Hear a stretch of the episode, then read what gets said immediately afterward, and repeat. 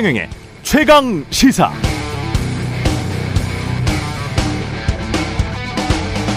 네, 지난 4월 SG증권 발 주가 폭락 사태 당시에 키움증권 임원의 특수관계인이 급락일 전에 관련 종목 150억 원어치를 미리 판 것으로 확인됐습니다.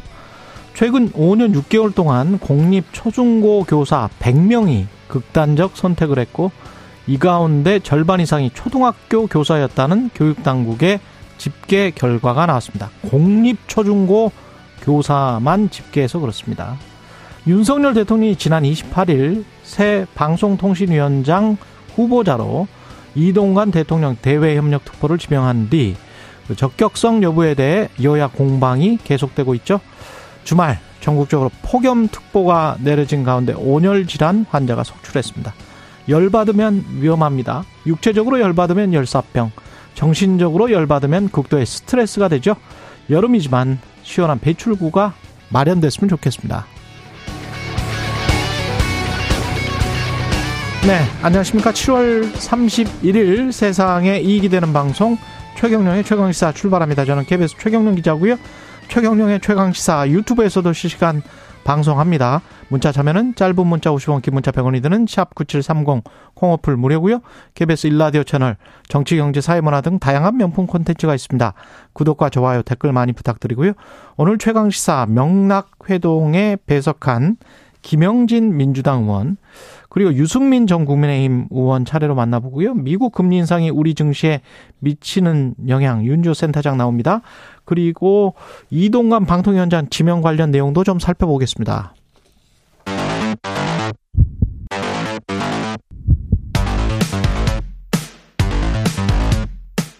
오늘 아침 가장 뜨거운 뉴스 언박싱. 네, 뉴스 언박싱 시작하겠습니다. 민동기 기자, 김민하 시사평론가 나와 있습니다. 안녕하십니까? 안녕하세요. 예, 폭염, 호우, 갑자기 뭐 스콜 같은 게 내리고 진짜 동남아 기운 것 같습니다. 그렇습니다. 예. 일단 주말 동안 농촌 지역을 중심으로요, 온열 질환 추정 사망자가 12명 발생을 했습니다. 지난 26일부터 29일까지 나흘간 전국에서 255명의 온열 질환자가 집계가 됐는데요. 이건 예, 추정치거든요. 그렇죠. 더 늘어날 가능성이 있습니다. 일단 온열 질환 추정 사망자 같은 경우에는 다수가 밭과 비닐하우스 등에서 농사일을 하다가 사고를 당한 것으로 일단 보이는데요. 행정안전부는 대부분 70대 이상 고령층이 농작업을 하다가 피해를 당했다는 공통점이 있다, 이렇게 밝힌 상황입니다. 온열 질환은 열로 인해 발생하는 급성 질환인데요, 뜨거운 환경에 장시간 노출이 되면 뭐 두통, 어지러움, 근육 경련 이런 증상을 보이고요. 장시간 이제 이렇게 노출 시에는 생명까지 위태로울 수 있는 그런 상당히 예, 심각한 그런 병입니다. 그리고 어제 저녁 이제 수도권에 계신 분들은 다 느끼셨을 테지만 갑자기 또 폭우가 쏟아져가지고요. 그렇더라고요. 서울 지하철 1호선 일부 구간 운행이 한 10여 분간 중단이 되기도 했습니다. 저도 집에서 문 열어놓고 있다가 깜짝 놀랐죠. 깜짝 놀랐습니다. 예, 네. 뭐 천둥 번개치고 예. 그렇죠. 갑자기 그렇게 비가 쏟아져서 아, 오늘까지 비가 계속 오는 건가 이런 궁금증도 있고, 또 일부 뭐 이 언론 보도라든가 또 재난문자 이런 걸 봤는데 계속 비가 올 것처럼 그런 좀 느낌이 있었는데 또 그렇지는 않죠 지금. 예, 비가 오지는 않는 것 같아서 다행인데, 특히 이제 이 온열 질환과 관련돼서는 밭에서 이제 밭일하다가 이제 그렇죠, 돌아가신 분들도 있고, 그런 점들을 보면 지금 이제 밭일을 해야 되는 시기, 제가 뭐 농사에 대해서는 잘 알지 못하지만 밭일을 해야 되는 시기라는 그렇죠, 생각이 있으신 거죠. 그래서 이제 덥더라도 이제 이것을 꼭 해야 된다, 이런 생각으로 나가는 경우가 있는 건데. 중간중간에 근데 그리고 꼭 쉬셔야 되고. 그렇습니다. 옆에 그렇죠, 물을 좀 갖다가 놓고 계속 물을 좀 섭취하시면서 일을 하셔야 됩니다. 그렇죠. 야, 일을 하시더라도. 요거를 이제 좀 이 재난 문자라든지 뭐 이런 걸로 이제 알려드려도 사실 그게 이제 가깝게 느껴지지 않지 않습니까? 아, 그럼요. 예. 그냥 난 나가서 해야겠다 이렇게 생각하면 이제 말릴 수 없는 건데. 어르신들이 많기 때문에. 그렇죠. 예. 그런 게 지역 커뮤니티라든가 그 지역에 이제 또 같이 생활하시는 분들이 있잖아요. 예. 도와가면서 안 된다 이렇게 좀 말씀해 주시는 것도 필요할 것 같다. 그래서 전반적으로 이런 기후 변화로 인한 이런 여러 가지 이상 현상들에 대해서 같이 대비하는 이런 문화라든가 이런 것들이 좀 필요할 것 같다라는 생각이 좀 좀 어제도 강하게 들었습니다. 그러니까 공사 현장 같은 경우도 인간적으로 이건 너무 심한 폭염이다라는 것들이 기준이 있잖아요. 뭐 30도랄지 뭐 이런 이런 것들이 있으면 뭐 50분에 10분 쉬고 뭐 이런 것뿐만이 아니고 작업을 잠시 작업 중지 명령해야 됩니다. 예. 작업 중단을 한달지 뭐 이런 것들이 병행이 돼야 되겠습니다. 예. 사람 생명이 가장 중요하죠. 그리고 지금 오늘도 갑자기 소나기가 쏟아지는 곳이 있겠다는데요. 대부분 지역에서 5에서 60mm, 많은 곳은 80mm 이상 소나기 예상되고요.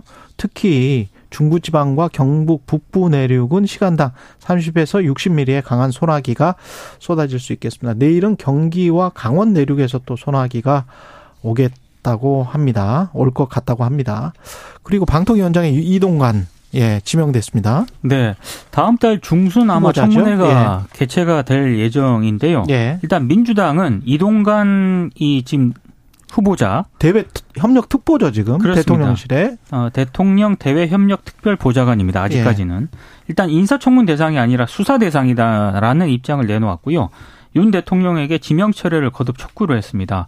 뭐 일부 언론 보도에 따르면은 뭐 청문회를 보이콧하는 방안도 검토 중이다라고 하는데 민주당은 아직까지는 공식적으로 결정된 바 없다 이렇게 입장을 밝히고 있습니다.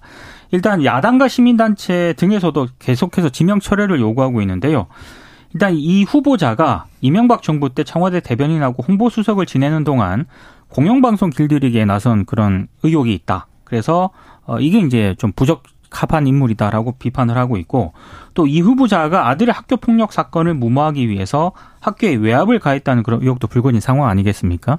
이런 점 등을 들어서 지금 지명 철회를 요구를 하고 있는데 민주당은 윤 대통령이 지명 철회에 나서지 않으면 일단 뭐 보이콧까지 검토한 강력 대응에 나서겠다는 입장이긴 합니다만 방통위원장이라고 하는 게 국회 인준 표결을 거치지 않고 대통령이 바로 임명을 강행할 수 있기 때문에 특별히 이걸 막을 수 있는 방법은 현실적으로 쉽지가 않은 상황입니다. 지난주에도 임명하지 말아주십사 저도 말씀드렸는데 네, 들어주시지 않은 것 같습니다. 그러니까 우려하는 것은 이동관 이 특보에 이동관 특보가 미워서 이런 게 아니라 우려가 되기 때문 아니겠습니까? 지금 두 가지 점을 이제 지적을 하는 건 첫 번째는 이제 아들의 이제 학교 폭력 문제 그 문제가 이제 해소된 게 아니다. 그 문제와 관련된 보도가 오늘도 많이 나와 있습니다. 그래서 특히 이제 좀 누구나 좀 의문을 가질 만한 부분은 자신의 아들이 이제 학교폭력의 가해자이다라는 사실을 접했을 때 이사장에게 전화를 해가지고 사실관계 확인을 했다라고 주장한 바에 대해서 그게 맞겠느냐.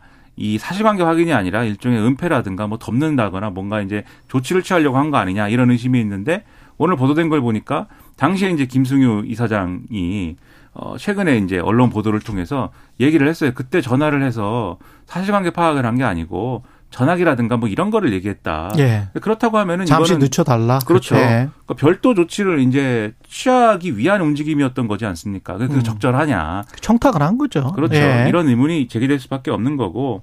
그리고 이제 방송장 논란과 관련돼서는 최근에도 쭉 보도가 됐습니다만 그 당시 이명박 정권의 이제 청와대 홍보수석실에 국정원까지 동원해서 내부의 어떤 사정을 파악을 하고 공영방송 내부의 사정을 파악을 하고 언론이 특정 신문이 광고를 어떻게 수주하고 있는지 이런 것도 알아봐달라고 하고 그게 너무 하니까 심지어 국정원 직원이 이렇게까지 해도 됩니까? 난 안 하겠습니다. 이렇게 얘기를 하고 이런 상황 본인은 모른다고 해요. 근데 이동관 특보는 나는 보고받은 적도 없고 시킨 적도 없다 이렇게 얘기하지만 아니 문서에 문제 보도라고 나와 있고 조치에서 조치 결과까지 나와 있잖아요. 그렇죠. 예. 그런 것들을 보면 그런 일들이 또 일어나는 거냐 이라는 의문을 가질 수밖에 없지 않습니까? 그런데 다시 이제 이분을 이런 중책, 방통위원장이라는 중책에 앉히겠다는 거는 그래 또 할 거야 이런 것처럼 보일 수 있지 않습니까? 역사가 참 거꾸로 가는 것 같은 게 과거에 그 이명박 정부, 지금 정부의 실세가 많이 들어와 있다는 이명박 정부에서도 그 KBS 사정과 관련해서 논란이 됐었던 것은 이명박 대통령 후보의 캠프에 있었던 인사가 사장으로 들어올 수 없다. 네. 이거였거든요. 그렇죠. 그때 홍보특보인가 뭘로 기억을 하는데 그런데 지금은 그냥 들어놓고 대통령실의 대외협력특보예요. 그리고 과거에 이른바 언론장악 문건이라고 하는 문제 보도가 있고 문제 보도를 조치한 조치 결과가 있고 그래서 10시 이후에는 보도가 되지 않고 있다. 그런 문서까지 나온 사람인데 이 사람을 막무가내로 지명을 한다. 그럼 과거 10여 년 전보다 더 돌아간 거잖아요. 그러니까 캠프에 홍보특보도 안 된다라고 했었는데. 그러니까 공영방송 장악 네. 논란의 의혹의 핵심에 있었던 인물이지 않습니까? 근데 실제로 굉장히 속도가 굉장히 빠르게 진행이 되고 있는 것 같습니다. 그러네요. 일단 현재 네. 방통위가 KBS 이사장에 대한 해임 제청 처분 사전 통지서를 이미 유치 송달을 했거든요. 이게 무엇을 위한 것이냐라고 그렇습니다. 하면 KBS나 언론자유나 이동관 후보 지명 후보자가 이야기하는 것처럼 미디어 생태계나 자유로운 언론 환경이나 가짜 뉴스를 막기 위해서라기보다는 많은 언론들이 의심하는 것처럼 내년 4월의 총선에 대통령이나 집권 여당에게 훨씬 유리한 어떤 언론 환경을 조성하기 위한 그런 어떤 인위적인 개입이라고 비춰질 수밖에 없는 상황들이 지금 계속 진행되고 있는 겁니다. 예, 그렇게 판단할 그렇고요. 수밖에 없을 것 같아요. MBC 예. 대주주인 박문진에 대한 어떤 그런 그 감사도 검사 감독도 이미 다음 달 4일, 8월 4일입니다. 예고를 해둔 상태거든요. 그리고 자유시장에서 가장 중요한 거는 말과 자본 딱 두 개의 자유거든요. 근데 돈의 자유는 그렇게 주장을 하면서 어떻게 말의 자유에 관해서는 본인들이 원하는 어떤 인물들 위주로 해서 그걸로만 말을 해야 된다. 그걸로만 전파가 돼야 된다. 그런 자유민주주의적인 사고를 가질까요? 그거는 보수주의자들의 사고가 아니거든요. 보수주의자들은 언론 자유를 지키기 위해서 얼마나 노력을 많이 했습니까? 보수주의자들이. 그렇죠.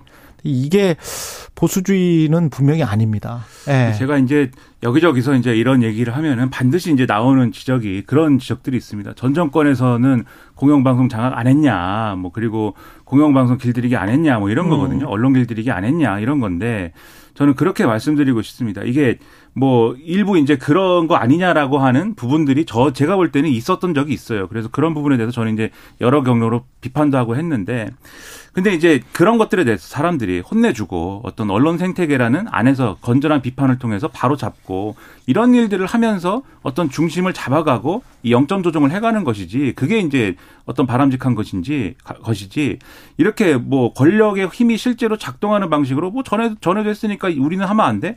이런 식으로 하면 영원히 계속 하는 거 아닙니까? 그렇게 해서 바람직한 것이 아니고 더군다나 또 하나 이번에 더 우려되는 거는 이게 제가 말씀드렸듯이 영원히 이렇게 할 수 없는 거잖아 라고 했을 때 그렇지 그러니까 아예 구조 자체를 비가역적으로 바꿔버리자라는 논의까지 갈 수 있는 거 아니냐는 우려가 생겨서 그래서 지금 더 걱정이 큰 거예요. 뭐냐면 제가 이동관 특보가 이제 일종의 지명 일성을 하지 않았습니까? 지명되고 나서 한마디 했습니다. 근데 그 얘기를 잘 보니까 그 얘기를 해요. 어쨌든 이 방송 생태계라든가 이런 것들을 바로 잡겠다라고 하면서 우리도 BBC 인터내셔널이나 NHK 국제뉴스와 같은 그러한 이제 신뢰도 있는 공영방송을 글로벌한 어떤 질서에서 갖출 이 때가 됐다라고 얘기를 했습니다. 근데 저는 의문인 게 왜 BBC, NHK 이렇게 얘기하지 않고 BBC 인터내셔널, NHK 국제뉴스 이렇게 얘기를 할까? 대통령이 선거 전에 국제뉴스를 좀 강화했으면 좋겠다 그런 이야기를 했었잖아요. 그렇죠. 예, 그것과 연장선상이겠죠. 그런데 국제뉴스를 예. 강화한다는 거는 지금 상황에서 이 수신료 분리징수라든가 이런 갖고 엮여갖고 어떻게 들리냐면 국내 뉴스의 쟁점이나 이런 것들에 대해서는 다소 이제 심도 있게 가지 마라. 요런 체제를 원하는 거 아니냐 이렇게 들리고 국제뉴스도 그 사람의 관점에 따라서 다 다르거든요. 그렇죠. 어떻게 그 뉴스를 볼지에 관해서 그리고 어떤 뉴스를 선택을 할지에 관해서도 다 다른 것이고 그게 이제 언론사마다의 편집권이고 언론인들의 양심인데 그것과 관련해서 정권이 원하는 국제뉴스만 생산하는 쪽으로 생각하는 무슨 BBC 인터내셔널 그런 거는 있을 수가 없는 거죠. 이게 제가 뭐 이 얘기하면 너무 길어서 짧게 말씀드리는데 NH 국제뉴스의 경우에 아베 신조 정권의 지금 말씀하신 똑같은 논란과 소동이 있었습니다. 그 부분 지적하면서 또 하나 말씀드린 거 오늘 언론에서 보도한 바를 보니까 보수 일각에서 얘기하는 1공영 다민영 체제로의 구조의 어떤 이 전환이나 이런 것들이 추진될 수 있다. 이 얘기까지 다 나오고 있어요. 지금 이거는 완전히 구조를 바꾼다는 거여서 네. 예를 들면 공영방송이든 어느 언론이든 우리가 정신 차리겠습니다라고 할 때 그걸 그러면 정신 차리고 새롭게 잘해볼 수 있는 기반이 있어야 또 잘해볼 수 있는 거 아니겠습니까? 기반이 없으면 잘해볼 수 있는 게 아닌 거죠. 그거는 그런 점까지 우려가 제기되고 있다는 점을 감안해서 제대로 된 어떤 설명 그다음에 이런 우려를 해소할 수 있는 그러한 납득될 수 있는 어떤 해명 이런 것들이 있었으면 좋겠습니다. 네. 만 그렇지 않을 것 같네요. 저는 순수하기 때문에 기대하는 순수한 마음으로 예. 기대를 해보겠습니다. 원희룡 장관이 양평고속도로 여야 검증위를 제안을 했습니다. 그러니까 한 발 뺀 거죠. 지금 이렇게 보면 어떻게 보면. 그러니까 여야가 객관적인 예. 어떤 그런 전문가를 불러서 노선을 정하자 예. 이런 입장을 밝혔습니다. 어제 뭐 공공주택 긴급 안전점검 회의 이후에 이제 진행된 그 기자간담회를 가졌거든요. 이제 여기서 일단 입장을 밝혔는데 좀 이상한 게 갑자기 정의당 심상정 의원 얘기를 하면서 그 심상정 의원이 이미 노선검증위원회를 여야가 함께 꾸리자고 제안을 했기 때문에 국민의힘 간사를 중심으로 전문가 검증위원회 구성을 진행하게 될 것이다. 이렇게 얘기를 했습니다. 예. 근데 원희룡 장관이 처음에는 사업 백지화를 선언을 했다가 그렇죠. 민주당이 먼저 사과를 하면은 사업을 재개한다고 했다가 이제는 지금은. 또 객관적인 전문가를 불러서 노선을 정하자고 입장을 지금 계속 바꾸고 있거든요. 예. 예. 이 주무장관으로서 정확하게 본인의 솔직한 심정이 어떤지 궁금합니다. 그리고 그 전에 진상규명에 관한 이야기는 지금 안 하고 있는 거잖아요. 그렇습니다. 예. 예. 그러니까 이게 원희룡 장관이 이전까지의 발언은 그 내용이 어쨌든지 간에 백지화를 철회하는 조건에 대해서 얘기를 했던 겁니다. 그렇죠. 그게 뭐 사과를 해야 된다 할지 오물을 치워야 된다 할지 이런 얘기였는데 이제 이번에 지금 말씀하신 이 대목은 그게 아니지 않습니까? 뭔가 노선검증위원회라는 걸 만들어서 거기서 사업재개를 논의하자라는 거 아니겠습니까? 진상규명은 흐지부지하고 그러니까 빨리빨리 만들자 뭐 이런 식으로 가는 것 같아요. 네. 그러니까 언론은 백지화 입장은 이제 철회를 한 것이다. 이렇게 지금 보도를 하는 거예요. 그러면 왜 철회했는지는 설명해 줘야죠. 그거를. 그렇죠. 그런 이 태도의 변화가 어디서 왔는가. 그리고 심상정 의원의 이제 어떤 제안을 이제 수용하는 것처럼 얘기를 했습니다만 심상정 의원이 노선검증위원회 설치하자는 제안 하나만 한 게 아니거든요. 그 예를 들면은 김건희 여사와 관련된 그렇죠. 일가와 관련된 땅에 대한 어떤 백지신탁에 준하는 처분이나 이런 거를 같이 요구하고 있고 그다음에 백지화를 이렇게 성급하게 어떤 선언한 거에 대한 사과를 요구하고 있습니다. 근데 예를 들면 그래서 예, 세수하고 이 닦고 발 닦고 자자 이렇게 얘기했는데 뭐 이를 닦기 위해서 칫솔을 사는 것부터 한번 얘기해 봅시다. 이렇게 얘기하면 안 되는 거잖아요. 그냥 세수하고 이 닦고 자는 거를 얘기를 해야지. 예. 그래서 이렇게 얘기하는 것은 지금 총선 앞두고 어차피 선거도 해야 되는데 이 고속도로 얘기를 백지화한 상태로만 이제 쭉 이어서 선거를 하는 거는 좀 부담스럽다라는 취지의 그런 여러 가지의 어떤 흐름을 반영한 어떤 입장 변화인 것이지 지금까지 상황에 대해서 어떤 종류의 책임 있는 어떤 얘기를 하고 있는 것 같지는 않다. 이런 인상을 줄 수가 있습니다. 그렇기 때문에 그냥 이렇게 얘기하지 말고 총체적으로 이 상황을 해소하기 위해 필요한 것들에 대해서 명확한 답변을 해야 된다. 이런 말씀 드리겠습니다. 그리고 LH 아파트를 점검을 해보니까 15개 단지에서 철근이 누락됐다? 그러니까 이게 인천검단의 신축 아파트 지하 주차장 붕괴 원인으로 이제 철근 누락이 꼽혔잖아요. 그렇죠. 그래서 이제 LH가 아파트 15개 단지, 이게 LH가 발주한 아파트입니다. 전부 다? 예. 예. 근데 이 15개 단지에서도 이 철근 누락이 무더기로 확인이 됐다는 겁니다. 근데 이게 100여 곳에 대한 안전점검을 진행 중이거든요. 그러니까 지금 더 하다 보면 더 나올 수 있다는 그런 얘기인데 언론들이 그러더라고요. 이 네이밍이 저는 뭐 적절한지는 모르겠습니다만 네. 순살 아파트라고 지금 얘기를 하고 있는데 아니 그 정도로 이게 지금 안전 문제인데 이 예. 안전 불감증이 너무 심각한 것 같아요. 더더군다나 이게 LH지 않습니까? 그렇죠. 예. 그러니까 비용을 줄이기 위해서 이렇게까지 하는 거 아니겠습니까? 그리고 예를 들면 철근을 뭐 빼먹었다라는 식의 뭐 이렇게 표현하는 게 적절할지 모르겠는데 철근 괴담 이런 거는 이게 뭐 새로 나온 얘기도 아니에요 사실. 그렇죠. 늘 있는 얘기고 예. 이게 무너져가지고 야 이렇게까지 되냐 이렇게 해서 충격을 그렇죠. 안겨준 것뿐이지 뭐 철근 덜 들어간 거 빼돌려가지고 예를 들면 비용 절감하고 뭐 또는 뭐 다른 자금으로 만들고 뭐 이런 거 아니냐라는 식의 의심은 건설업계에 대해서 계속 있었던 거거든요. 이런 것까지 나오면은 제가 볼 때는 이게 그냥 어떤 예를 들면 현장 소장 또는 어떤 그냥 뭐 단위의 어떤 하청에서 뭐 일어날 수 있는 일이 아니라 이 전체적인 어떤 원가 절감과 관련된 부분에 있어서 이 시공사나 발주한 데서 같이 뭐 어떤 뭐 공감대가 있지 않으면 힘든 거 아니냐라는 생각까지 들어요. 그렇죠. 그렇다고 하면 이거야말로 이 건설업계 이권 카르텔 아니겠습니까? 이런 것을 바로잡고 이런 것을 사실 정확하게 책임지도록 해야 되는데 그냥 또 유야무야 넘어가게 되면 이미 지었지 않느냐 뭐 이렇게 넘어가게 되면 그게 최악이거든요. 근데 그게 아닌 대안을 또 마련해야 되는 건 역시 국토부가 해야 될 일이기 때문에. 이게 책임자 징계하고 고발 조치를 예고를 했는데 이게 정말로 어떤 구조적인 문제까지 이게 해결될 수 있는 그런 상황까지 가는 건가. 혹시 또 뭐 실무진이라든가 이런 쪽에서만 어떤 책임을 지는 것 아니냐라는 그런 의혹도 제기가 되고 있죠. 도부에서 예. 정확한 대안을 내놓기 바랍니다. 예, 여기까지 뉴스 언박싱 민동기 기자 김민하 평론가였습니다. 고맙습니다. 고맙습니다. KBS 라디오 최경영의 최강시사 듣고 계신 지금 시각 7시 40분입니다. 오늘 하루 이슈의 중심, 당신의 아침을 책임지는 직격 인터뷰. 여러분은 지금 KBS 1라디오 최경영의 최강시사와 함께하고 계십니다.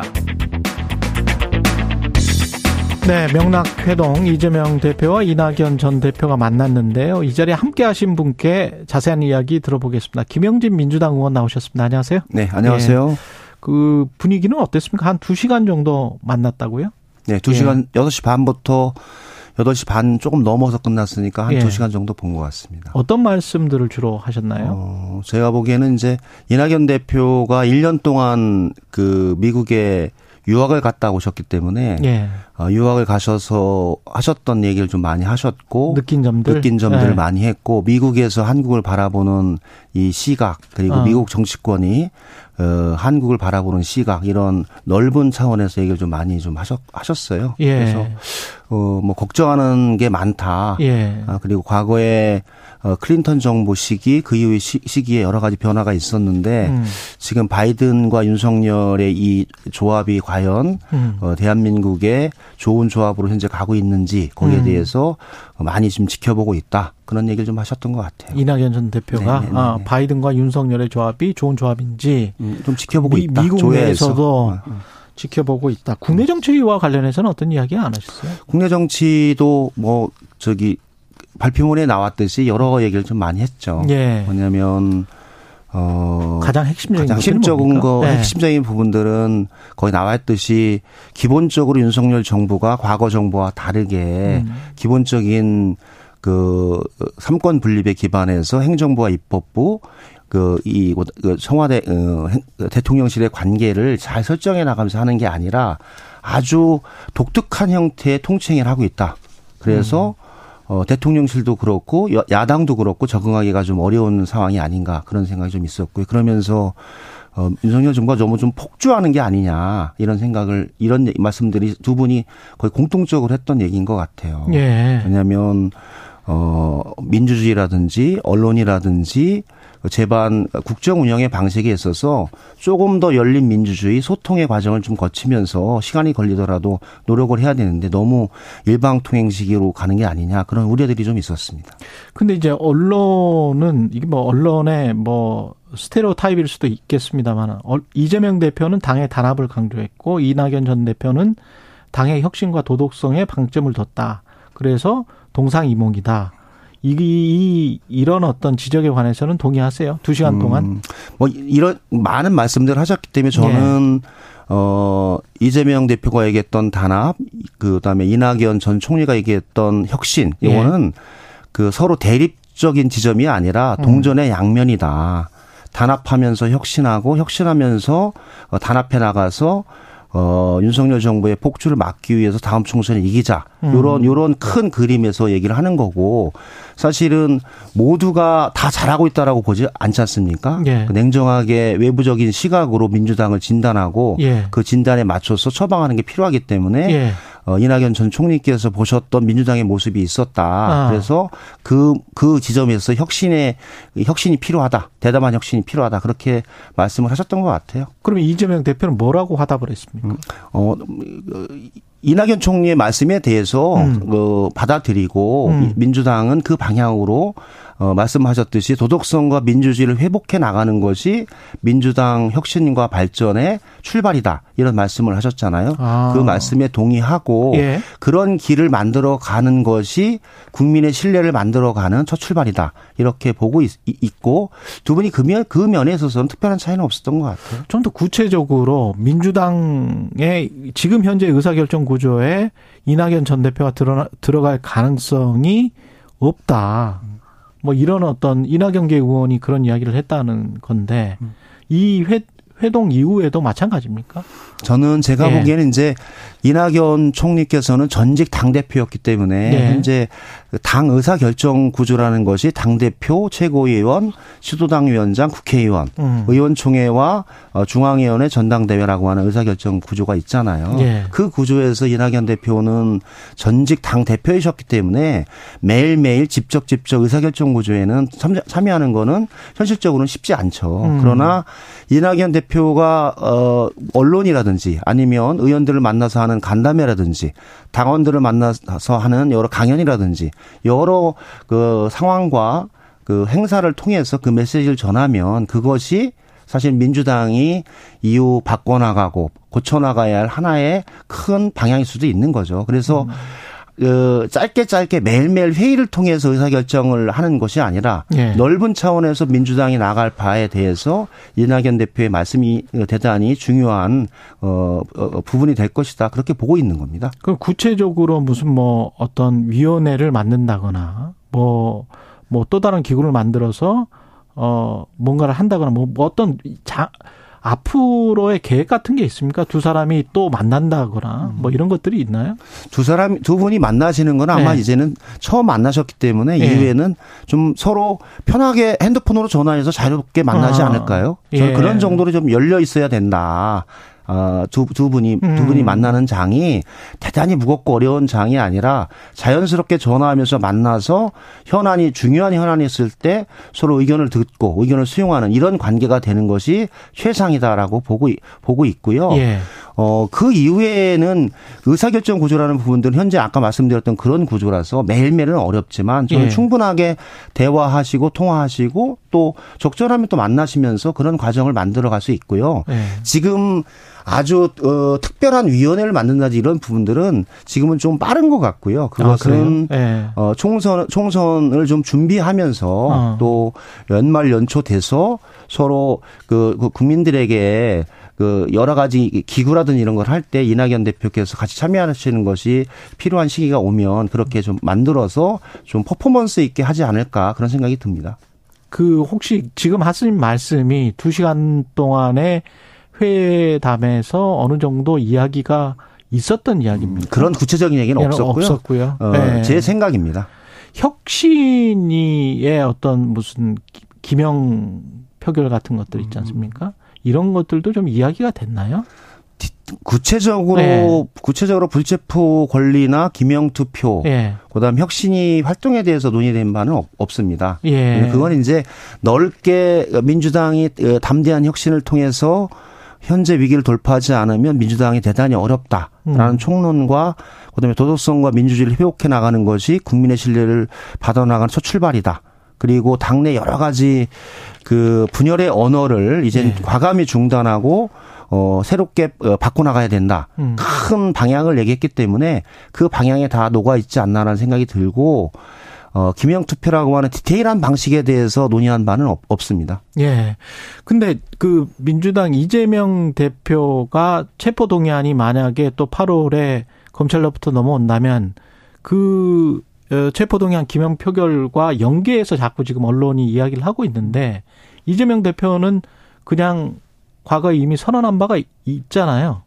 가서 구속영장 실질심사를 받을 것이다. 그러면 이것과 이것은 완전히 분리되어 있는 겁니까? 지금 현재? 제가 보기엔 그게 한 묶음입니다. 한 묶음입니까? 그렇죠. 제가 보기엔 6월 교섭단체 대표연설에서 불체포 권리를 내려놓겠다. 검찰의 수사가 부당하긴 하지만 그 사법적 절차에 정당하게 그 참여해서 수사를 받고 영장 실질 심사를 받겠다라고 분명히 밝혔거든요. 예. 저는 거기에 다 있다라고 봐요. 그래서 불체포 권리를 내려놓는다라고 하는 것과 영장 실질 심사를 받는 것 이건 한 묶음이지 않습니까? 예. 그래서 거기에 기명 투표는 제가 보기에는 별로 끼어들 소지가 아닌데 너무 과도하게 끼어들었다. 왜냐하면 불체포 권리 그다음에 기명 투표도 다 법 개정 사항입니다. 예. 불체포 특권은 헌법 개정을 해야 되고 기명 투표는 여야 간의 국회법을 개정을 해서 이 투표를 할 시에 무기명을 기명으로 한다. 여기 법을 개정을 하지 않으면 하거나 여야 합의를 하지 않으면 진행하기 어려운 방식이거든요. 그래서 현실화되지 않은 가정법을 가지고 지금 기명투표 논란을 하는 것은 대단히 별로 유효하지 않다. 그걸 가지고 굳이 지금 얘기할 필요가 있을까라는 생각이 듭니다. 그러면 8월에 이거 단순하게 그러면 생각을 해보죠. 지금 뭐 기명투표와 연계가 안 돼 있으면 8월에 체포동의안이 오면 이재명 대표는 약속한 대로 구속영장 실질심사를 그냥 받는 겁니까? 네, 그렇습니다. 6월 교섭단체 대표연설에서 얘기했던 것이 불체포 권리를 내려놓겠다. 사법 절차에 부당하지만 그 수사에 임하고 영장실질심사를 받겠다라고 얘기를 했던 거는 예. 윤석열 경찰한테 예. 7월 8월에 비회기를 우리가 하겠다. 그 시기에 7월 비회기, 8월 비회기에 정당의 영장을 청구해라. 그럼 나가서 실심사를 받겠다라는 취지였고 8월 16일부터 30일까지가 그 마지막 결산 국회 아닙니까? 예. 그때 보내면 8월에 보내면 여야가 합의해서 회기를 잘라서 예. 영장실질심사를 받으러 나갔다는 겁니다. 예전에 저기 권성동 방식으로. 아, 권성동 방식으로. 그렇죠. 왜냐면 회기를 여야가 합의하면 예. 체포동의안을 굳이 표결하지 않고 예. 그 비회기를 만들어서 이재명 대표가 저기 법원에 나가서 영장실질심사를 받겠다라는 겁니다. 그러니까 본인은 확실히 그런 의사가 있는 것이고. 정확합니다.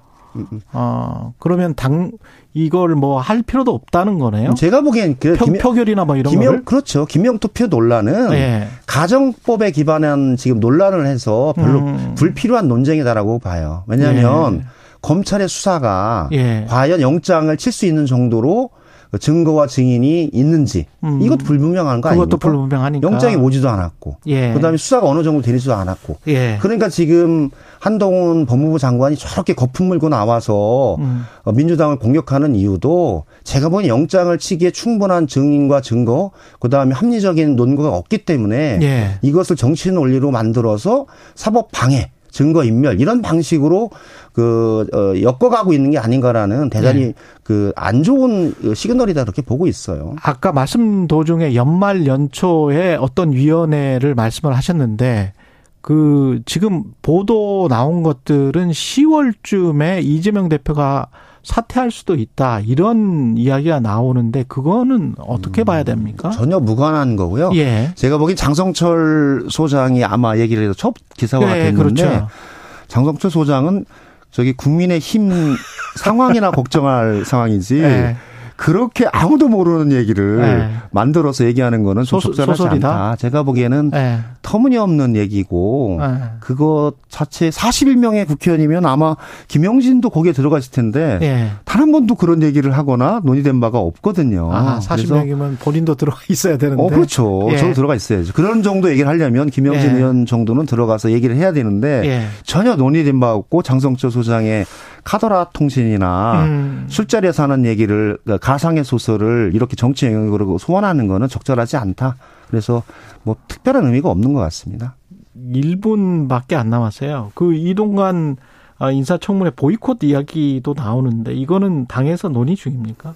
저는 네. 국회는 보이콧도 하나의 선택할 수 있는 수단인데 현재는 이동관의 인사청문회를 조금 더 엄정하고 단호한 잣대로 하면서 국민들에게 왜 더불어민주당이 이동관 방통위원장의 임명을 반대하는지를 분명히 할 필요가 있다라고 봅니다. 예. 그래서 두 가지에 대해서 아마 제가 과방위의 위원이 아니라서 인사청문을 하는 국회의원이 아니라서 제가 먼저 얘기는 어렵지만 긴 시간과 충분한 내용을 가지고 이동관 방통위원장 후보자의 학폭이라든지 과거 MB 정권의 방송 장악에 관한 여러 가지 전례들이 어떻게 우리 사회의 민주주의, 방송 민주화에 역행을 했는지 그 시스템이 현재 어떻게 지금 해악을 미치고 있는지에 대해서 분명하게 말씀을 드리는 것이 필요하고 그에 따라서 우리가 정말 이동관 후보자가 적정하지 않다라는 부분들을 국민들께서 이해하지 않을까 그렇게 보고 있습니다. 여기까지 김영진 민주당 의원이었습니다. 고맙습니다. 네, 고맙습니다.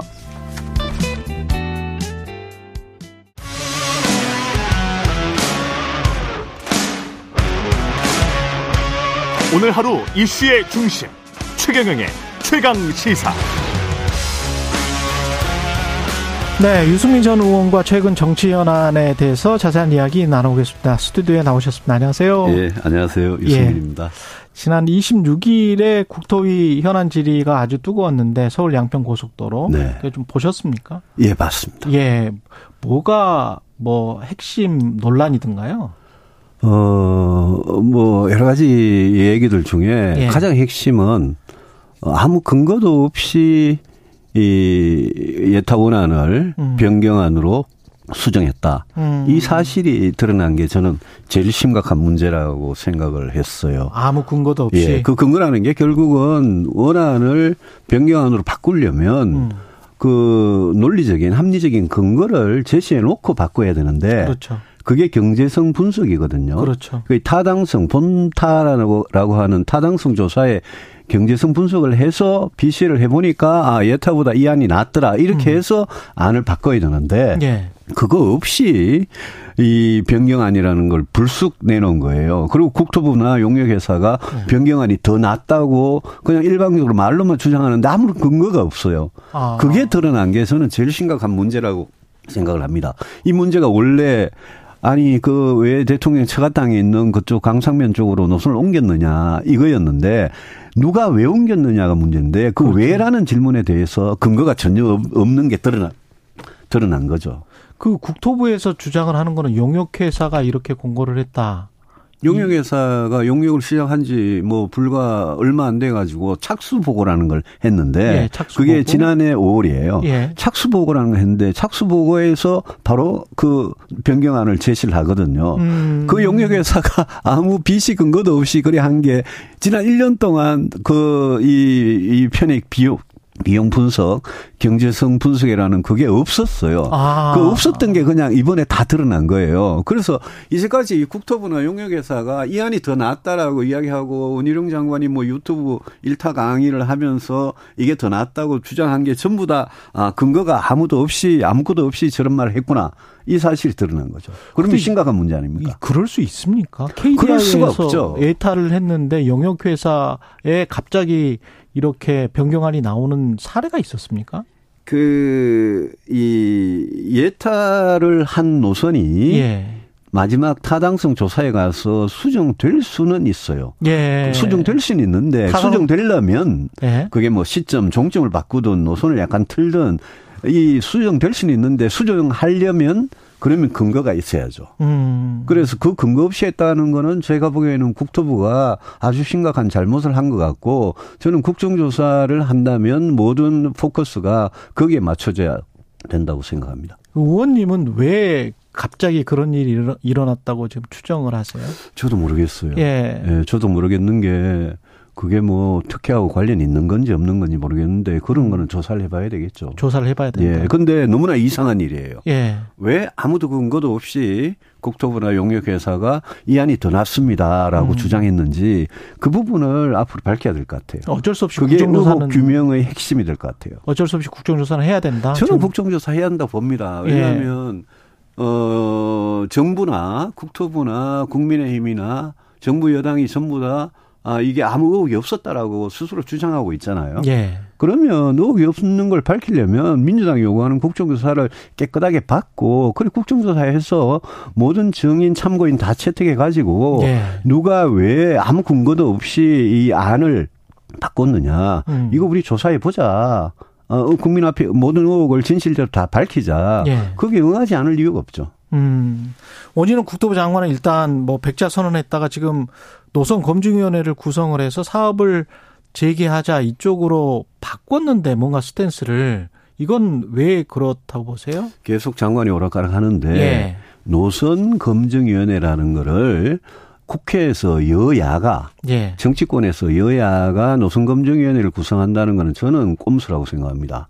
왜냐하면요. 이거는 뭐 자꾸 저는 기본적으로 국회가 할 일하고 행정부가 할 일을 계속 구분해야 한다고 생각합니다. 예. 이 노선을 결정을 하고 뭐 또 근거를 가지고 수정하고 하는 거는 국토부 행정부가 할 일이에요. 예. 국회는 뭘 하느냐. 국회는 그게 정말 정당한 근거를 갖고 그렇게 국책 사업이 이루어지는지 감시하고 견제하는 게 국회의 역할입니다. 그 생각해 보세요. 정치권에서 여야 뭐 동수로 하든 의석 배분으로 하든 노선검증위원회를 구성해 놓으면 그 사람들이 국회가 물론 여야가 뭐 자기들이 생각하는 전문가를 파견해가지고 노선검증위원회를 구성한다고 한 그게 싸움밖에 더 되겠습니까? 그래서 노선을 정하는 거는 이건 행정부가 책임지고 할 일이고 행정부의 권한이에요. 그런데 그거를 갖고 원희룡 장관이 노선검증위원회를 하자는 거는 교묘하게 비틀어가지고 국회가 할 거하고 행정부 할 거를 섞어버리는 거예요. 그래서 제가 이거는 꼼수다. 예. 이거는 나중에 책임을 같이 했지 않느냐라고 주장하려고 하는 거다. 아. 그런 생각이 드는 거죠. 지금 뭐 그 행정부가 그대로 일을 처리해서 뭐 변경 안대로 한다면, 강상면대로 한다면 직권남용의 혐의가 나중에라도 있을 수가 있는 겁니까? 근거없이 하면 예. 나중에 문제가 되겠죠. 그래서 저는 원장관이 예. 저는 이 문제의 해법이, 저는 원칙을 두 가지로 지금 세울 필요가 있다고 생각합니다. 하나는 양평고속도로는 예타를 통과한 국책 사업이기 때문에 그대로 추진한다라는 원칙 하나. 예. 두 번째는 의혹이 제기됐고 그 의혹이 합리적인 의심이기 때문에 의혹에 대해서는 철저하게 규명한다라는 원칙 하나. 이 두 가지 원칙을 가지고, 그럼 첫 번째 재추진한다라는, 어떻게 추진할 거냐. 예. 이미 국토부가 용역을 준 그 민간 용역회사라는 거는, 그거는 동해라는 거하고 뭐 경동이라는 예, 예. 그 회사들은 착수 보고 때부터 근거도 없이 변경안을 제시했기 때문에 신뢰를 잃었어요. 예. 그래서 국가재정법에 이럴 경우에 어떻게 하느냐가 나와 있습니다. 그게 제가 누차 강조한 타당성 재조사라는 겁니다. 국회가 의결을 하면 국토부 장관이 아니라 기획재정부 장관이 타당성 재조사를 해서 국회에 보고하도록 되어 있고, 국회는 그걸 감시하면 되는 겁니다. 타당성 재조사를 공신력 있는 기관, 예컨대 KDI든 예. 뭐 국토연구원이든 예. 이런 공신력 있는 기관에 타당성 재조사를 맡겨서 이걸 추진을 지금부터 하는 겁니다. 지금 하고 있는 타당성 조사는 저는 더 이상 진행하면 안 된다고 생각합니다. 예. 왜냐, 신뢰가 없기 때문에요. 그러면 두 번째 진상규명은 어떻게 하느냐. 예. 그건 국정조사를 밝히면 되죠. 이거를 선후관계를 혼돈할 예. 필요도 없어요. 국정조사는 그대로 하되 예. 이 노선을 추진하는 거는 타당성 재조사를 해서 계속 사업이 굴러가도록 하면 되는 겁니다. 그렇군요. 같이 가는 거네요. 그냥 저는 같이 갈 필요가 있다고 생각합니다. 예, 원장관이 이렇게 하는 게 원장관의 어떤 자율적인 판단입니까? 아니면은 어떤 다른 정치적인 배경이 있는 걸까요? 말이 몇 번 바뀌잖아요. 예. 뭐 처음에는 완전히 백지화했다가 지금은 또 뭐 어제 보니까 예, 뭐 수혜자인 양평 군민이 원하면 예. 양평, 서울 양평 고속도로는 양평 군민이 뭐 12만인가 그런데, 서울 양평 고속도로를 만들어 놓으면 그건 양평 군민만 수혜자가 아니죠. 그렇죠. 서울 시민들이 얼마나 많고 경기도민들이 얼마나 많고 그렇죠. 강원도민들도 있고 그렇지 않습니까? 그렇죠. 예. 그래서 무슨 뭐 양평 군민들 의사를 물어보고 여론조사를 하고 이런 건 전부 다 말이 안 되는 이야기입니다. 그래서 타당성 재조사를 하시라. 원장관께서 이걸 가지고 자꾸 정치적으로 싸우려고 그러는데, 원장관이 지금 입장은 민주당이 사과 안 하고 민주당의 뭐 정치적 오물, 오물이라는 건 국토부가 오물을 뿌린 거죠. 정치적 오물을 치우지 않으면 어쩌고 날파리 선동이다, 가짜뉴스다 자꾸 이러는데, 계속 원장관이 저런 식으로 나오시면 저는 대통령께서 장관을 경질을 하더라도 예. 이거는 제대로 추진할 필요가 있다. 그런 생각이죠. 근데 대통령실이 이것과 관련해서는 입을 다물고 있는 게, 정의당에서는 아예 그냥 그러면 토지 백지 신탁을 하든지 뭐. 토지 백지 신탁 좋습니다. 예. 예. 이재명 대표도 공약했고요. 예. 원희룡 장관도 평소에 소신이 토지 신탁이에요. 예. 백지 신탁이에요. 주식을 백지 신탁하는데 토지를 토지나 부동산. 그렇죠. 부동산 백지 신탁을 못할 이유가 없습니다. 예. 다만 이게 법이 완전히 만들어 놓고 형해화되지 않으려면 완전히 뭐 없는 법하고 똑같이 되지 않으면 현실적이어야 되거든요. 예. 그래서 미국이나 이런 나라에서 주식이나 채권이나 부동산이나 백지 신탁하는 거 어떻게 하는지 잘 보고, 이해충돌을 어떻게 피하는지 직무 관련성을 어떻게 배제를 하는지 그런 걸 잘 따져가지고 정말 현실적으로 적용할 수 있는 부동산 백지신탁 제도. 예. 이걸 우리 정치권에 도입하는 거, 우리 공직자들한테 도입하는 거 저는 찬성입니다. 근데 국민의힘 의원들은 그런 이야기를 하더라고요. 그 본인 땅도 아니고 처가의 땅이고 처의 땅도 아니고, 처의 땅도 일부 있을 수 있지만. 처의 땅도 있잖아요. 예. 그 일가의 뭐 오빠의 땅도 있고 뭐 이런데, 그걸 다 뭐 백지신탁을 하라고 하면 그 안에서 하겠느냐.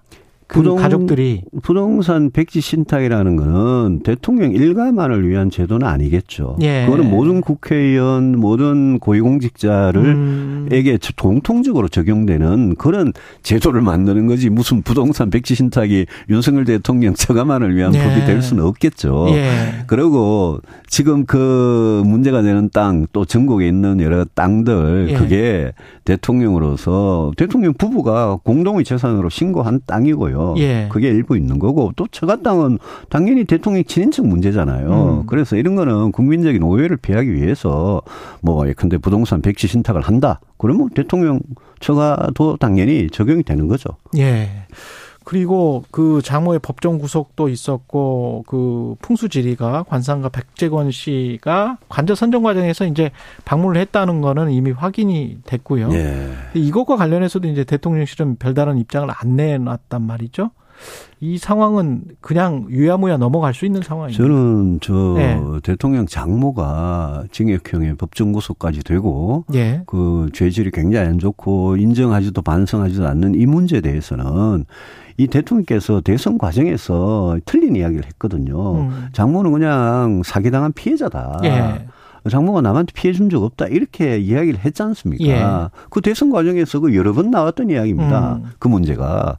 그래서 뭐 요즘 이야기하는 처가 리스크라는 게 전부 다 그 일부 아니겠습니까? 그렇죠. 예. 그래서 저는 이 문제에 대해서는 대통령께서 너무 막 뭐랄까요? 이 선택적인 침묵을 하고 계세요. 자기한테 불리하거나 잘못한 문제에 대해서는 국민 앞에 떳떳하게 나서가지고 이야기를 못하고 선택적인 침묵을 하고 입을 꾹 닫고 계시는데 이런 문제는 좀 국민들한테 정말 면목 없다. 대선 과정에서 나도 몰랐다. 그렇지만 결과적으로 이런 불법이 드러났으니까 국민들께 정말 죄송하게 생각한다. 앞으로는 대통령 친인척과 관련된 이런 불법이나 부패는 정말 성역 없이 절대 없도록 하고 성역 없이 수사받도록 하겠다. 법의 뭐 처단을 받도록 하겠다. 이런 정도의 이야기는 해야 되는 거 아니냐. 예. 그래서 입장을 안 밝히고 있는 게 이상하고요. 또 그 풍수 예, 관상 보시는 분이 예. 그거 어떻게 대통령 관제라는 중요한 국가적으로 중요한 정말 보안시설을 정하는데 그 풍수 관상 보는 이런 분들 뭐 역술 뭐 주술 무속 이런 분들은 좀 정말 얼씬도 안 하게 했으면 좋겠어요. 그래 그게 드러났기 때문에 네. 처음에 그냥 천공이 아니다라는 데만 대통령실이 집착을 해가지고 천공 아니다라는 걸로 그 누군가요 그 두 분을 그 저 뭡니까 고소를 했잖아요. 예. 그죠? 구승찬 전 대변인, 예, 예. 예. 국방부 전 대변인하고 예. 또 전 국회의원 예. 한 분하고 두 분을 고소를 했잖아요. 이거는 대통령실이. 예. 근데 나중에 드러난 거 보니까 풍수 관상하는 사람이 거기 있었단 말이에요. 그러니까 그 고소한 거 자체도 좀 너무 어이가 없었던 거죠. 알고 고소한 거 아니에요. 예. 그래서 저는 이런 문제에 대해서 좀 대통령실이 모든 거를 좀 공명정대하게 좀 투명하게 하겠다라는 그런 계기로 삼았으면 좋겠고 저 차제에 저는 늘 왜 특별감찰관 안 하냐. 특별감찰관. 박근혜 예. 정부 말기에 특별감찰관이 박근혜 정부 때 있다가 그 이석수 특별감찰관이 그만두고 그 이후에 박근혜 정부 말기 문재인 정부 5년 윤석열 정부 지금은 2년째 되는데 그랬네요. 법에 있는 특별감찰관을 계속 임명을 안 하는 거예요. 대통령이. 예. 문재인 대통령도 할 말 하나도 없고요. 윤석열 대통령 마찬가지고 정권이 바뀌어서 뭐 좀 나아지는 게 있어야죠. 예. 특별감찰관을 임명을 하고 또 그 대통령 영부인의 여러 가지 일정이나 이런 게 전부 다 공식적인 예? 국민 세금이 들어가는 문제 아닙니까? 그러면 제2부속실을 설치를 하고 해서 모든 거를 투명하게 하고 대통령 친인척들도 대통령실이 근무하는 직원들도 특별감찰관의 감찰을 항시 받는 그런 체제로 가야죠. 그 아까 백재권 씨 관련해서는 그렇게 주장하시는 분들도 있더라고요. 그러니까 2003년에 신행정수도 건설 추진할 때 자문위원 중에 풍수 전문가도 있었다. 여당 쪽에서는. 때 예. 신행정 수도 그게 그거 아닙니까? 세종시 아닙니까? 예. 행복도시. 아니 세종시 하면서 그 당시 20년 전이에요. 예. 노무현 정부 때 풍수 뭐 하는 사람이 거기에 들어간 것도 있었다. 아, 그것도 웃기는 얘기죠. 그것도 잘못된 얘기죠. 그 20년 전에 잘못된 얘기를 가지고 노무현 정부 때에서 했으니까 지금 해도 된다라고 하는 거는 그럴 거면 정권을 왜 교체합니까? 예. 다른 이야기 해보겠습니다. 서희초등학교 그 교사, 예. 예. 이거는 좀 구체적인 일탈적인 문제는 아닌 것 같더라고요. 예. 예. 제 참 가슴 아픈 일이고요. 예. 무엇보다도 젊은 교사의 이 안타까운 죽음. 이거를 지금 정치권에서 일단 정치적으로 악용하는 일은 좀 없었으면 좋겠어요. 그래서 이 문제가 나는 여야가 진짜 서로 진영 논리에 빠져가지고 서로를 공격하는 그런 수단으로 삼지 악용하지 말고 예. 아 정말 무슨 일이 우리 교실에서 우리 학교에서 도대체 어떤 일이 있었길래 이런 비극이 발생하느냐 여기에서 출발을 해서 지금 아동학대법을 개정하자. 예. 아동학대법에 교원들의 교사 선생님들의 정당한 교육 지도까지도 아동학대라고 볼 수 있는 그런 불합리한 조항이 있으면 그걸 개정하자는 거는 엊그제 보니까 교육부 장관이나 또 서울시 교육감이나 뭐 보수 진보 가릴 것 없이 다 동의하더라고요. 그렇죠. 예. 좋아요. 지금 문제가 남은 게 아동인권조례라는 건데요. 학교에서. 아동인권조례도 저는 거기에 교사의 정당한 교육 지도를 그거를 가지고 문제 삼는 아동인권 조례는 저는 문제가 있다고 생각합니다. 그런데 조례라는 거는 우리가 법이 교육 기본법이 있고 초중등 교육법이 있고 조례라는 거는 각 그 자치단체 교육청 단위에서 하는 거잖아요. 예. 또 각 지방의회가 하는 거고요. 조례라는 거는 교육법과 시행령의 밑에 있는 거기 때문에 이번에 아동학대법은 물론이고요. 교원의 책임과 권한에 관해서 저는 교육기본법이나 초중등 교육법 거기에 교원의 지위와 관련된 거 권한과 책임과 관련된 거를 좀 명료하게 하고 거기에서 학교 일선의 어떤 교실에서 일어나는 게 정말 투명한 가이드라인에 따라서 정말 교사들의 인권이나 생존권 이런 게 좀 보장이 확실하게 됐으면 좋겠습니다. 예. 그리고 이동관 방통위원장 후보자 지명과 관련해서도 좀 말씀을 해 주셔야 될 것 같은데요. 이게 지금 뭐 야당 시민단체 뭐 특히 이제 언론 관련 협회들이 다 반대를 하고 있는데 네. 반대를 할 수밖에 없는 이유의 가장 큰 건 학폭도 학폭이지만 그 학폭 논란 말고도 이명박 정부 때 언론 장악 관련된 문건들이 나왔고 거기에 예. 본인은 모르는 일이다라고 하고 있는데 문건이 있어서 예. 어떻게 보세요? 이걸 저는 뭐 예. 윤석열 대통령께서 이동관이라는 그런 그분을 예. 굳이 방통위원장 임명하려는 거는 지금 KBS, MBC, YTN 이런 뭐 공영방송 특히 방송 전반을 저는 장악하기 위한 거라고 봅니다. 근데요 이게 정말 우리나라가 민주주의가 언론의 자유가 우리 세상이 사회가 정말 이렇게 시간이 지나면서 정권이 바뀌고 이러면 뭔가 나아져야 되는데 네. 저는 그 점에서 제일 좀 안타까움이 있어요. 무슨 말씀이냐면 과거 김대중 정권 이전에는 보수 정권이 계속 집권을 했으니까요. 언론이 뭐 장악을 당하고 지배를 당했어요. 그런데 김대중 노무현 정부 때나 문재인 정부 때 또 공영방송 장악했습니다. 했습니다. 그건 뭐 부인할 수 없어요.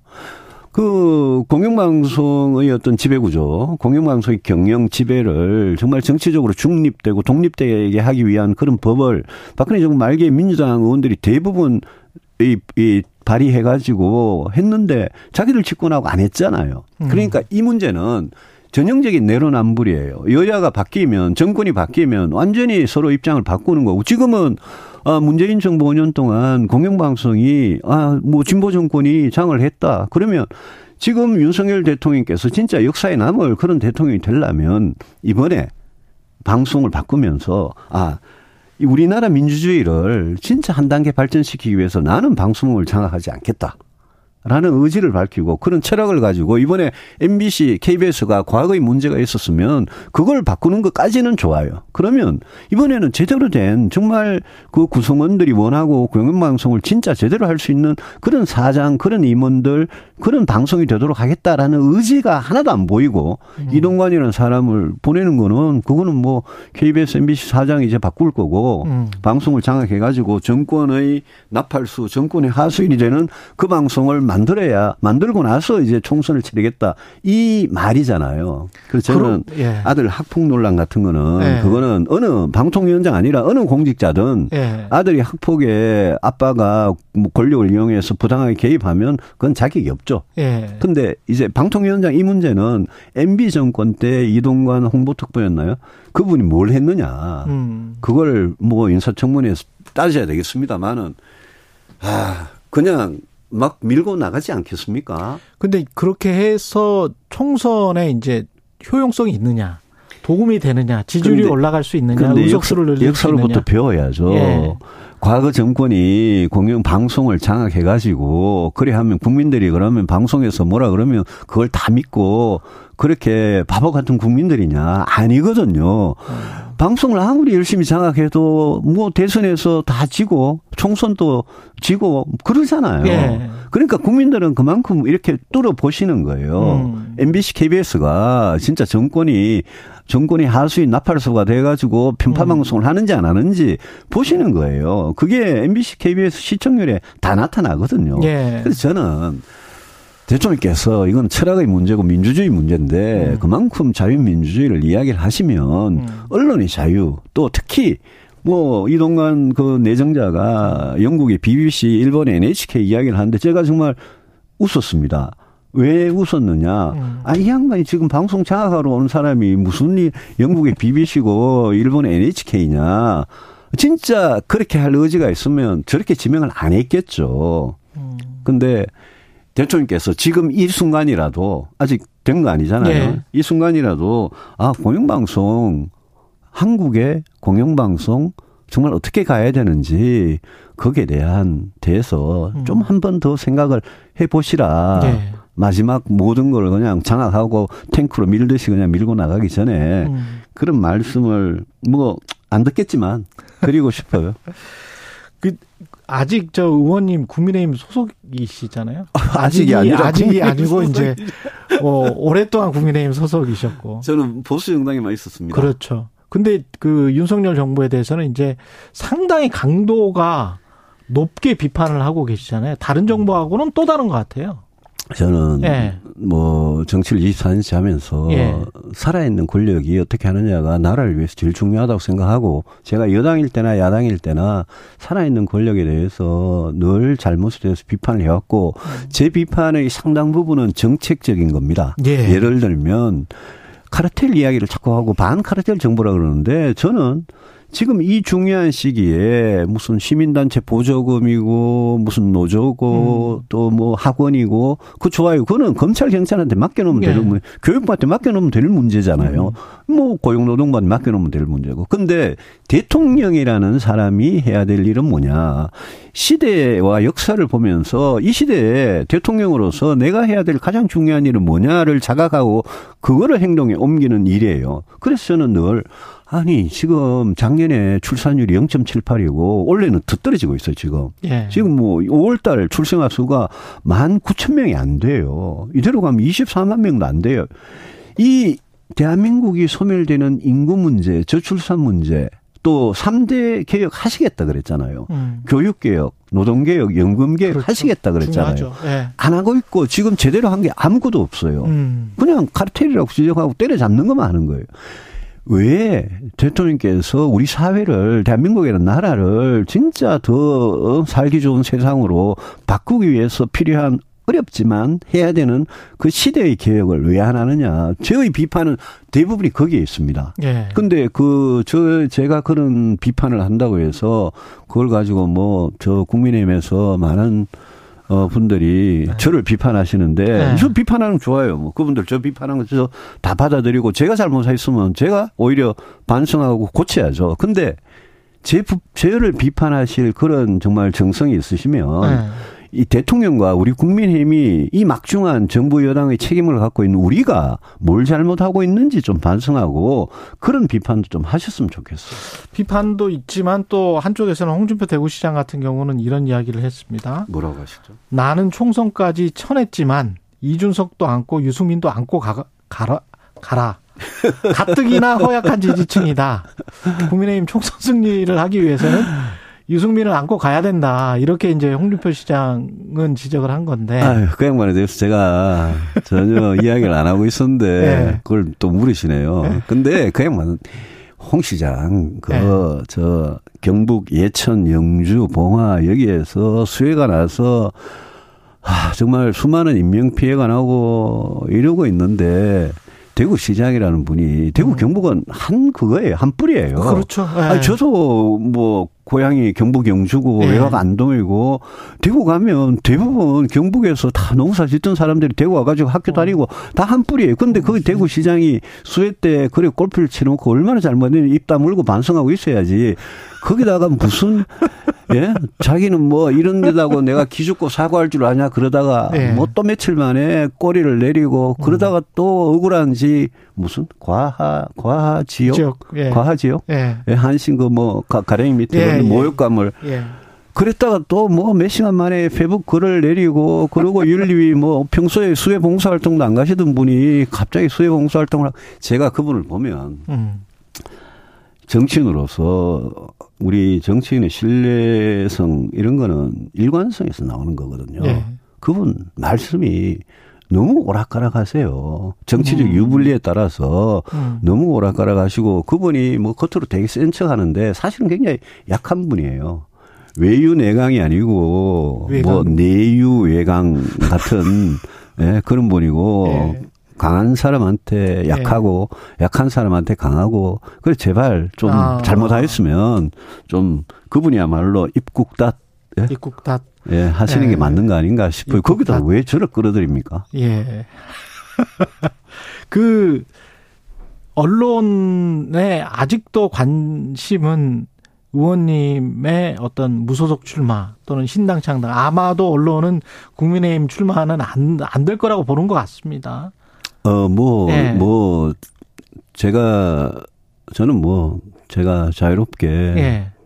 정말 비판할 거는 비판하고, 제발 잘하시라고 여러 번 이야기를 했고, 뭐 그런 예. 게 워낙 뭐 찍혀가지고, 뭐 저한테 공천 주겠습니까? 저는 공천을 구걸할 예. 생각도 전혀 없고요. 다만 예. 이런 게 있습니다.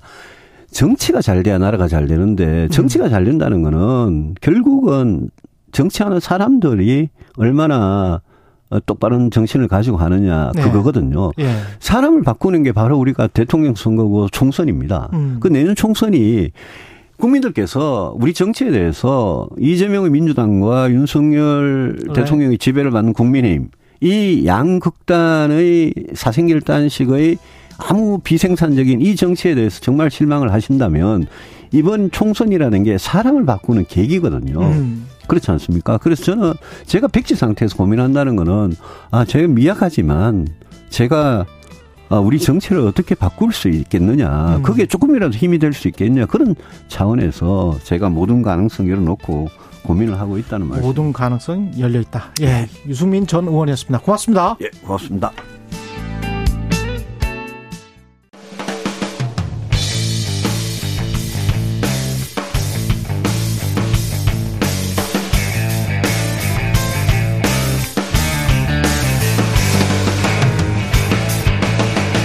최경영의 최강시사.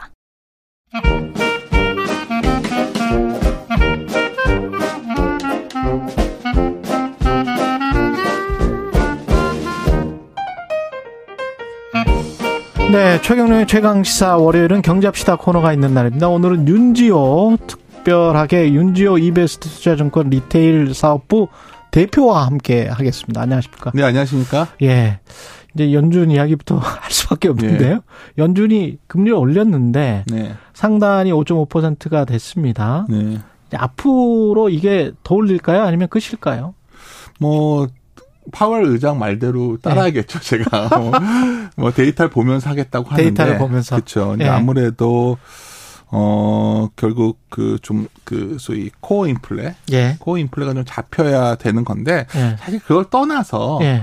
오히려 저는 이런 질문을 드리고 싶어요. 예. 과연 과거로 돌아갈 수 있을까? 쉽게 말해서, 뭐, 제로 금리? 인플레이션이 완전히 너무 낮아져가지고, 예. 제로 금리로 가는 상황. 근데 예. 왜 그러냐면, 그러한 제로 금리가 가능했던 거는, 중국이 싸게 물건을 생산하고 미국이 소비하는 소위 차이예요. 아메리카 시대에 가능했던 거거든요. 예. 근데 이제는 중국과 미국이 그전으로 돌아갈 수 없지 않겠습니까? 그러니까 디플레이션 우려를 우리가 3년 전에는 막 했었어요. 그렇죠. 예. 그러니까 이제는 일본마저도 어쩌면 장기 디플레에서 벗어나는 상황이에요. 이게 뭘까? 밑에서 크게 보면 소위 인플레이션이라는 시대에 들어간 거죠. 근데 이 인플레가 악성으로 갈 거냐, 예. 아니면 우리가 통제 가능한 범위에 있을 거냐, 이거에 대한 고민이 있는 겁니다. 그렇죠. 그래서 원래 아까 기자님 지적하신 것처럼 뭐 금리가 올라가면 당연히 경기가 위축되겠죠. 예. 그래서 그 결론을 말씀드리면 그 결과가 결국 차별화입니다. 그러니까 타인 자본 의존이 높은 기업, 즉 부채가 많은 기업은 굉장히 힘들어질 것이고 부채가 많은 개인들도 힘들어질 것이고 그렇겠네요. 근데 반면에 예. 자기 자산이 많은 사람들은 금리 때문에 돈을 더 벌 것이고 그렇죠. 또 투자를 할 수 있기 때문에 예. 소위 인플레이션의 수혜를 누릴 수 있죠. 우리가 알다시피 인플레이션이라는 거는 뭐 라틴어에서 유래했지만 예. 가장 핵심이 되는 거는 물건이 비싸진다는 뜻이 아니에요. 이거는 예. 원래 돈 값어치가 떨어진다는 뜻입니다. 그렇죠. 그래서 그렇죠. 원래 이거는 가치 보관 기능의 상실이에요. 대표적인 게 올해 투자 바라봤을 때 많은 분들이 채권 투자를 강조했었잖아요. 그랬습니다. 근데 지금 결과는 어떻죠? 채권 투자하면 많이들 얘기하시는 게 제가 이제 가끔 나와서 올해 증시 나쁘지 않습니다. 말씀드리면 아니 미국채 10년이 4%인데 무슨 주식 투자를 합니까? 이렇게 하세요. 그거는 캐리 그렇게 해서 들고 와서 이자 받는 거잖아요. 예. 언제 채권 투자가 캐리만 갖고 했나요?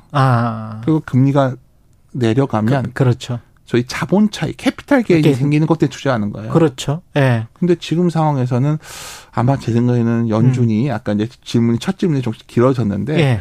2%대 인플레 물가를 얘기하는데 그게 과연 내년에도 올까요? 내년에도 올까? 쉽지 않아. 뭐 그러니까 파월이 이번에 기자회견할 때 금리 낮추는 걸 굉장히 뒤로 미루잖아요. 예. 어떻게 보면 금리를 얼마나 더 올라가냐 중요한 게 아니라 굉장히 높은 금리에 유지되고 인플레가 과거처럼 확 내려갈 수 없는 상황.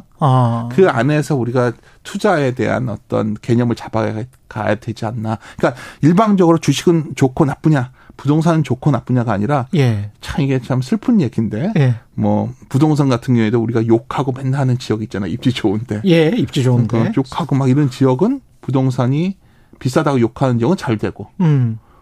가장 경계해야 될 지역은 무관심 지역 아닐까 싶어요. 지금 말씀하신 것 중에 네. 아주 핵심적인 단어들이 나왔는데 인플레이션이 계속될 가능성 그리고 네. 고금리 또는 중고금리라고 제가 설명하겠습니다. 예. 4%에서 5% 또는 4%대가 내년까지 될 가능성. 그랬을 때 돈의 가치가 인플레이션 때문에 계속 떨어진다면 네. 우리는 어떤 선택을 해야 되는가 그런 말씀을 지금 그렇죠. 하시는 것 같아요. 그게 네. 현실적인 저희가 무슨 뭐 정책 이반자도 아니고 네. 뭐 경제학자도 아닌 입장에서 시장에 있는 투자자 입장에 생각한다면 주어진 환경에서 지금 우리가 어떻게 계획을 세우고 어떻게 하면 내 이익에 최선을 가는 거냐. 저는 아까 방금 전에 최 기자님께 답변을 주신 것 같거든요. 예. 과거보다 높아진 금리 예. 플러스 저성장. 예. 그러니까 높아진 금리 이상의 성장이 나오는 주식에 투자해야 될 것이고 그리고 더 그러네. 높은 그러니까 성장 낮은 거 말고 그렇죠. 높은 성장에 투자해야 부동산도 더 몰리는 지역만 투자해야 되는 거죠. 참 이게 예. 슬픈 얘기인데 제가 여기서 방송 나와서 이런 말하면서 저도 참 민망해요. 예. 좀 이게 올바른 거냐 물어보시면 올바르지 않죠. 근데 자본의 탐욕의 입장에서 본다면 이러한 흐름은 굉장히 가속화될 여지가 높기 때문에 사실은 오히려 경계해야 되는 거는 일반화시키는 오류입니다. 부동산은 좋다 나쁘다, 주식은 좋다 나쁘다. 예. 이거는 굉장히 위험한 생각이에요. 그러니까 또다시 성장성에 네. 주목하는 시대가 올 수도 있겠다. 또는 네. 오고 있는지도 모르겠다. 그런 생각이세요? 그러니까 이 성장이 예. 이런 거죠. 우리가 주식시장의 예. 가치를. 그러니까 우리가 투자라는 건 다른 말로 하면 우리가 이런 거잖아요. 가치 상승을 바르고 내 현금과 시간을 투입하는 게 투자입니다. 그렇죠. 엄밀히 말씀드리면. 그렇죠. 여기서 다 헷갈리는 게 가치라는 단어예요. 가치. 예. 어떤 사람은 무조건 싼 게 가치 있다 보는 거고. 예. 어쩔 땐 그렇게 맞을 때도 있죠. 우리가 1992년에 외국인들이 투자가 처음에 허용됐을 때는 그냥 PER로 낮은 것들, PBR로 낮은 것 하면 됐었어요. 예, 그렇죠. 쌌으니까. 자산주, 가치주. 그렇죠? 근데 지금의 가치는 우리가 어떻게 설명하죠? 우리가 애플의 상승은 어떻게 설명할 것이며 아마존은 어떻게 설명하고 엔비디아는 어떻게 설명하고 테슬라는 어떻게 설명하죠? 결국 굉장히 실적이 안 좋았다가 좋아지면서 구조적 성장이 나오는 기업들이에요. 예. 국내에서도 바람 보시면은 결국 우리가 성장에 어제 답보되지 않은 주식들은 뭐 추풍 나날처럼 신저가를 경신하고 있어요. 지수가 이렇게 올라왔음에도 불구하고 예. 이것은 결국은 아까 가치라는 게 여기서의 가치라는 거는 예.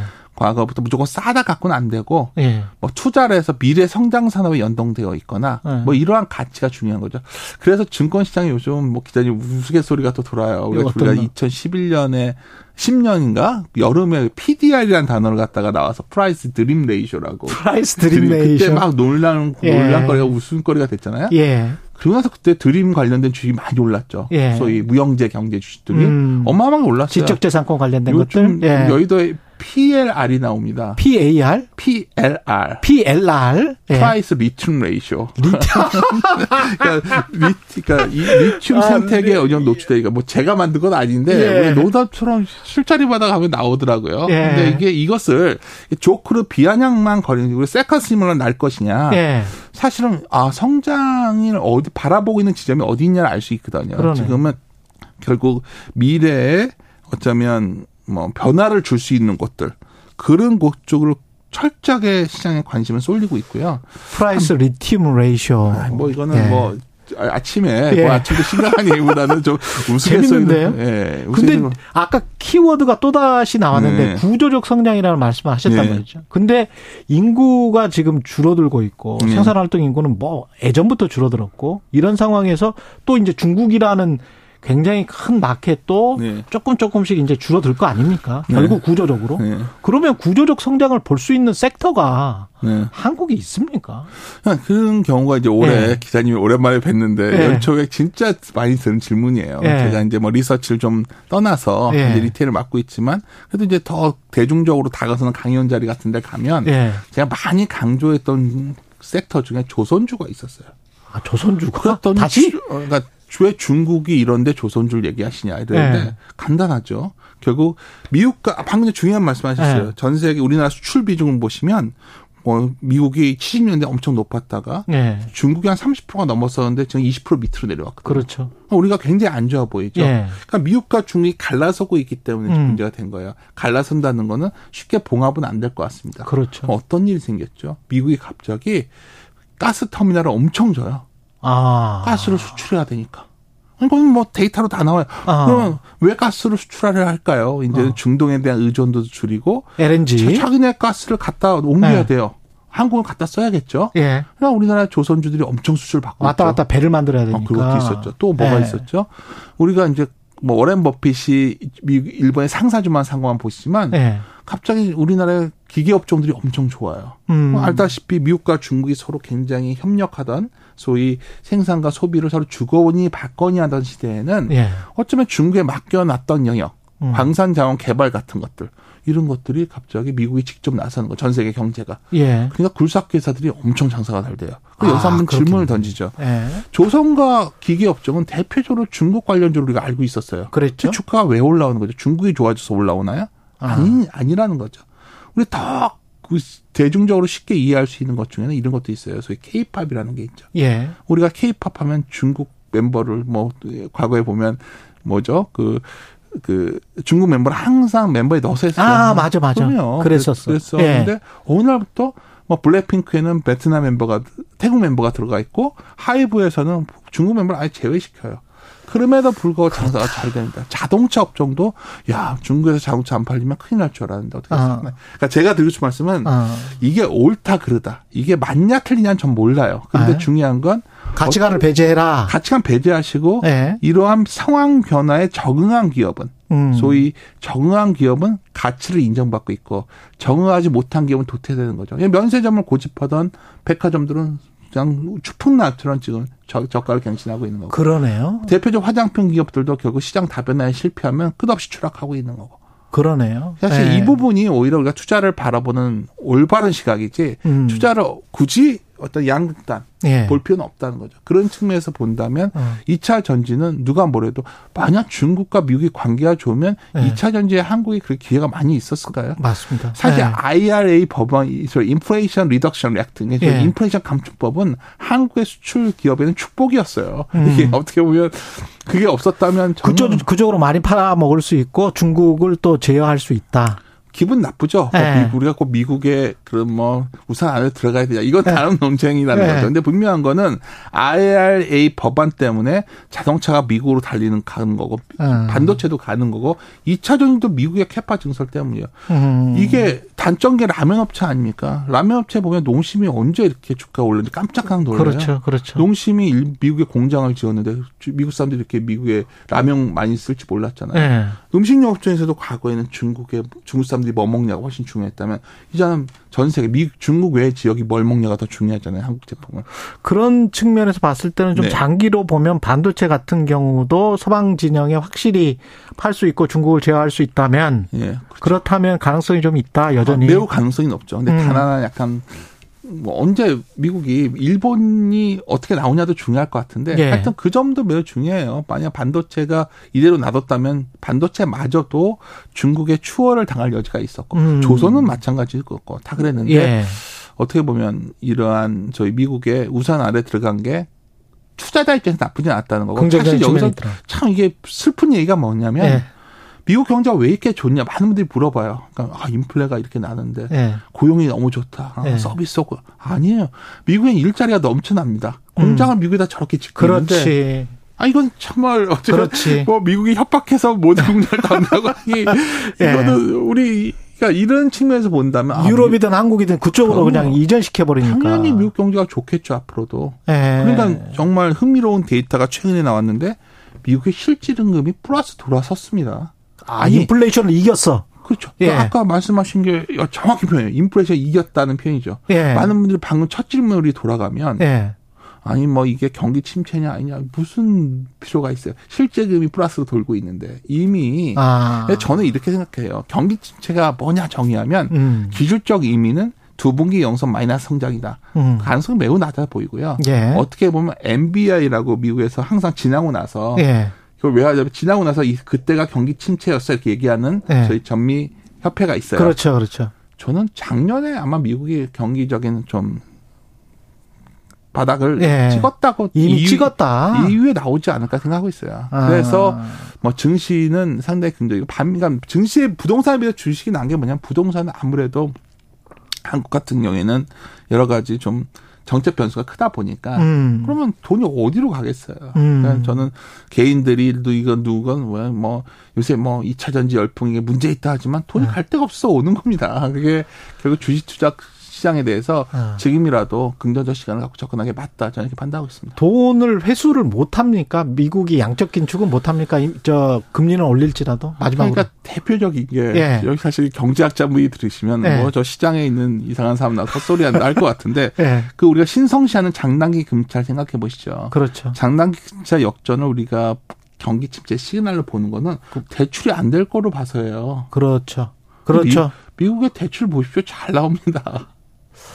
그러니까 뭐냐면, 그러니까 우리가 돈을 갖다가 뭐 이건 제가 뭐 거대 담론을 할 입장은 아닌 것 같아요. 시장에 예. 있는 사람이기 때문에. 예. 근데 정말 어마어마한 돈을, 만이란 돈을 풀었는데 예. 거기서 10을 회수한다고 시장에 충격을 주지 못한다는 거죠. 그렇죠. 지금 상황은 그런 상황이죠. 10, 20만 회수해도 시장에서는 굉장히 발작적 징을 보내면 이건 불안해지는 거거든요. 또 스탑해버리지. 뭐 자본주의만의 네. 문제도 아닌 것 같아요. 저희 사회주의에 남아있는 어떤 종주국인 중국마저도 부채 문제 해결을 못하지 않습니까? 그렇지.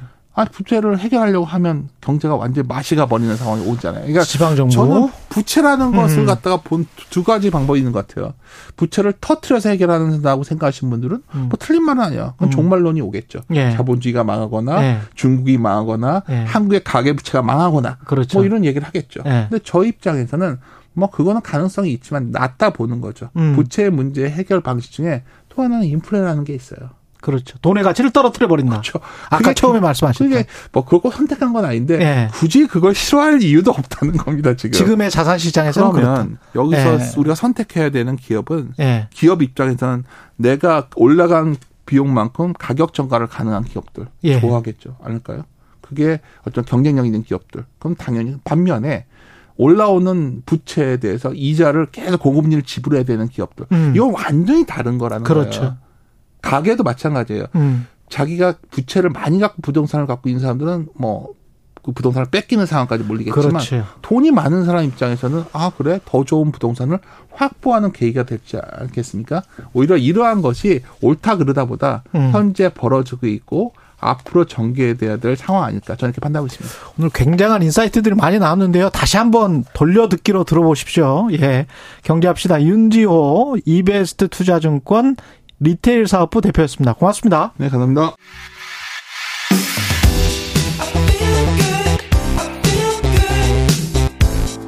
세상에 이익이 되는 방송 최경영의 최강 시사.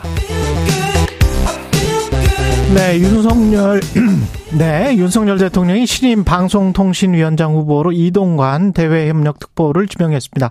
여야 입장 크게 엇갈리고 있고요. 윤창현 전국언론노조 위원장 이야기 먼저 나눠보겠습니다. 안녕하세요. 네, 안녕하세요. 예, 현업 언론인들은 대국민 대언론 전쟁 선언이다 이렇게 입장을 발표했는데 어떤 문제가 있다고 보십니까? 이동관 씨 문제의 핵심은 예.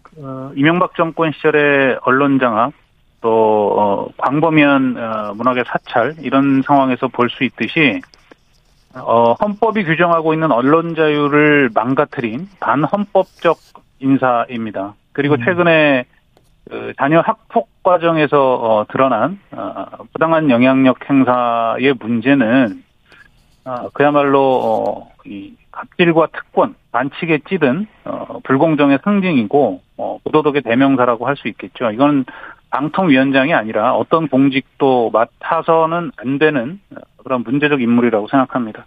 근데 오히려 이동관 후보자는 자유민주주의 체제를 파괴하는 가짜뉴스와의 전쟁, 공정한 미디어 생태계 복원을 주장을 했단 말이죠. 최우선 과제로 제시했는데 이 네네. 말을 들으시고 어떠셨어요?